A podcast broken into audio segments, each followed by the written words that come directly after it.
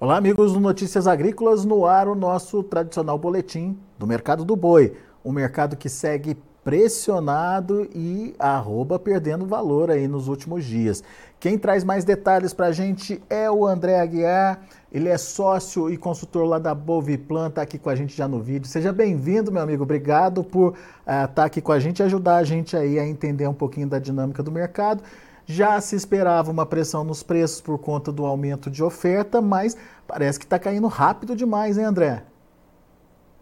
Exatamente, Alexandre. Tudo bem? Bom dia a todos. É, obrigado é, pela participação outra vez aqui com vocês, muito bom.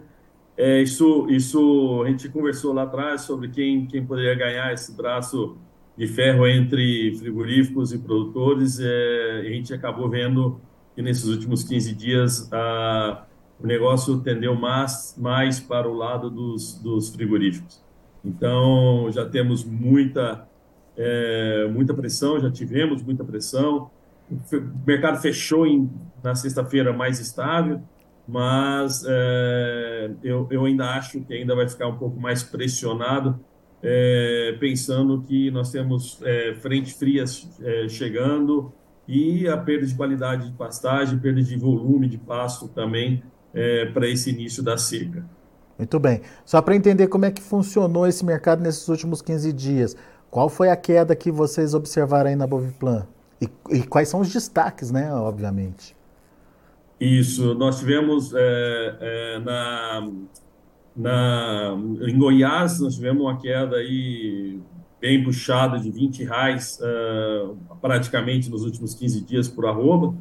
Uh, nós tivemos na sexta-feira aí oferta de compra uh, de vaca gorda por, por, abaixo de 200 reais, por 190 reais. Quer dizer, é, é, uma, é um absurdo a gente estar tá voltando a preços abaixo de 200 reais na, na, na carne brasileira, né? E, e, em São Paulo nós tivemos é, mercado aí com, com uma desvalorização de 10 reais na roupa do boi. Uh, o mercado do boi China hoje está ainda entre 8 e 10 reais acima do mercado do boi é, interno, né, do mercado interno em São Paulo. Outro, o mercado no Mato Grosso para quem vende boi China, está, tá, vamos dizer assim, um pouquinho melhor do que no, no, em São Paulo porque é um preço um pouco mais dilatado, então você está conseguindo um preço melhor para animais mais jovens no, no, Mato Grosso do Sul. É, então, nós temos que é, estudar bem o mercado, tomar cuidado no, no, no, no, que a gente for fazer de negócios a partir desse momento, que é, é lógico, a, a, parte de, de fêmeas uh, sendo disponibilizada ainda está em alta quantidade, por causa do fim da estação de monta, toque de vacas e os últimos, é, maio e junho, são os últimos meses, normalmente, de uma estação de monta aqui para o centro-sul do país, é, de descarte de matrizes vazias. Então, é, nós temos que tomar muito cuidado nesse momento para não afrouxar demais esse mercado e piorar o negócio é, de relação de troca na compra do bezerro ou do boi magro. É, e, e, sobre essa questão aí da, da, da, condição das pastagens, André, a gente acabou de conversar com o pessoal do IMET, Instituto Nacional de Meteorologia, e a tendência é que ao longo de maio e se agravando ainda mais para junho, seja de que se estabeleça a estiagem de fato, e isso traz aí o comprometimento daquele espaço, principalmente daqueles que não se prepararam, né, André? Exatamente. É, quem trabalha com a integração lavoura-pecuária hoje está é, tá mais tranquilo, né? Você tem as pastagens em qualidade é, nutricional boa durante praticamente todo o inverno. É, agora, quem se preparou e fez massa de forragem ou fez uma forragem conservada, uma silagem de capim, silagem de milho, de sorgo, o que quer que seja, com feno, e guardou esse volumoso para utilizar durante a seca, esse está mais tranquilo também. É, é, pensando hoje no mercado é, futuro é, de arroba lá para setembro, outubro, um, um, pouco melhor do que nós estamos hoje. É, agora, quem não se preparou está tendo que desovar animais nesse momento. e desovar animais na baixa nunca é bom. Né? É, não é bom para quem desova, né? para quem vende, e não é bom para aquele que teria que vender um pouco desses animais ao longo desse período para fazer uma média ano, porque nesse momento as escalas se alongam e ao alongar as escalas os preços caem mais ainda. Pois é, como é que tá, como é que estão as escalas por falar nisso, hein? Olha, tem escala de 7 até 20, 25 dias, né? Então varia muito o mercado de cada estado, de cada tipo de frigorífico, se é só mercado interno ou se é exportação. Então o negócio está meio, meio complicado para o lado nosso, que é o lado do produtor. É, uma, se a gente tiver que colocar uma média, uma média de 15 dias aí para a escala Brasil, então. Não, não, estaria fora, não. É, que é, um, que é uma média grande, né?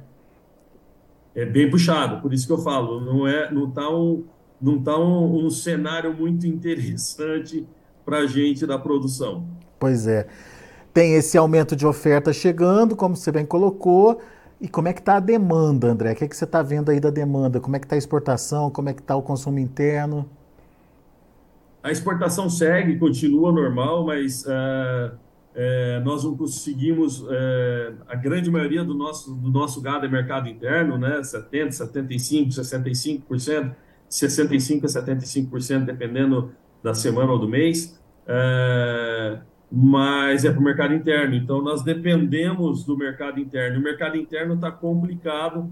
É, para a gente é interessante a gente ver, a gente olha também o lado frigorífico, a gente sabe que o, o, traseiro não baixou tanto nesse período, mais ou menos se manteve, mas é, no o, o, como é que eu posso falar o, o, o dianteiro, né, e o boi casado teve uma uma queda bem é, bem forte né, durante esses últimos 15 dias. É, dá para dá para calcular quanto, de quanto foi essa queda aí, André? em torno de 5 a 10% entre traseiro e, e, e, o boi casado. É, o que é bastante também, né? O que mostra que ou, é, ou tem uma oferta muito grande ou tem um poder aquisitivo aí que ainda não está dando conta de, de absorver essa, essa oferta, né? E me parece que o varejo também não está ajudando muito, né? É interessante, é, Alexandre, que a gente vê essa baixa no frigorífico também, vendendo varejo, mas a gente não vê essa baixa nos últimos meses, né, mês, é, dentro dos supermercados, a não ser algumas, é, algumas, como que eu posso falar, algumas promoções, né? É, mas essas promoções normalmente vêm de alguma necessidade de algum frigorífico de é, dar vazão de alguma carne que está é, mais parada dentro da, da, das suas câmaras frias e isso acaba é, maquiando, né? Na verdade, nós não temos queda nesse, nesse, nesse valor da carne no, no, no varejo. É, isso aí. O que poderia, no final das contas, estimular o consumo, mas além da falta de queda de preços no varejo, tem a concorrência aí com as proteínas alternativas, né? Que também estão pressionadas nesse momento, né? Exatamente, e sempre vai ser dessa forma, sempre vai ser dessa forma. É, a competência, a competição nossa, né, na verdade, é com essas uh, as outras proteínas, né, do mercado e, e também com, com a própria é, é, não previsão ou não uh, preparação do produtor para passar a seca, né? Então acaba num, num, num, curto espaço de tempo uma, um aumento drástico da quantidade de, de, res, de animais é, disponibilizados para o abate. Né? Muito bem.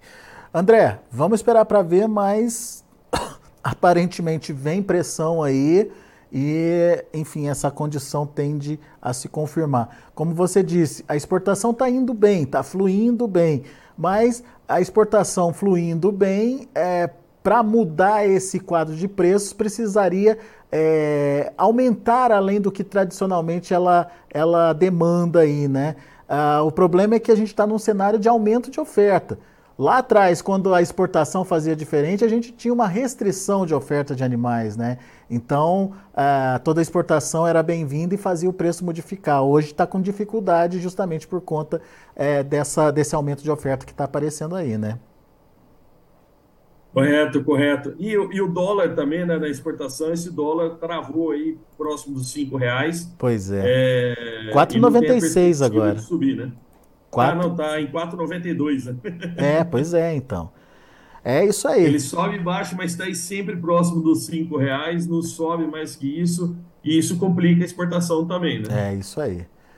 André, obrigado, meu caro, mais uma vez por é, compartilhar com a gente as informações e nos ajudar a entender aí esse, esse momento do mercado, principalmente o momento que o produtor precisa fazer conta, precisa, precisa fazer conta, precisa entender as possibilidades, enfim, é, e ver aí como é que ele faz para é, negociar melhor os animais dele. Muito obrigado por enquanto. Eu que agradeço, Alexandre. Vamos esperar esse esse futuro para a gente aqui desses próximos 15, 20 dias, o que, que vai acontecer. O cenário não é muito bonito, mas é, vamos torcer para que alguma coisa melhore para a gente. Muito bom. Obrigado, André. Até a próxima. Valeu. Tá aí, André Aguiar, uh, sócio e consultor lá da Boviplan, aqui com a gente. Cenário futuro está é, trabalhando de forma positiva, mas ainda assim com preços bem defasados. Vamos ver? De olho na tela, a gente tem um maio a R$ 266,10. Está tendo alta hoje de 0,23%, um junho 268 reais, alta de 0,45%, o julho R$ 271,80, alta de 0,67%. E olha aí o indicador na casa dos 270 reais, fechou a última, a, a última sexta-feira R$ 269,60, com alta de 3,51%. São os números de hoje do mercado do boi. A gente vai ficando por aqui. Agradeço a sua atenção e audiência.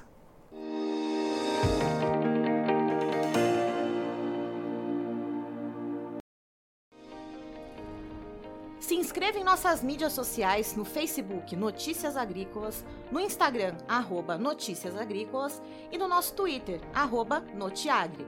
E para não perder nenhum vídeo, não se esqueça de nos acompanhar no YouTube e na Twitch Notícias Agrícolas Oficial.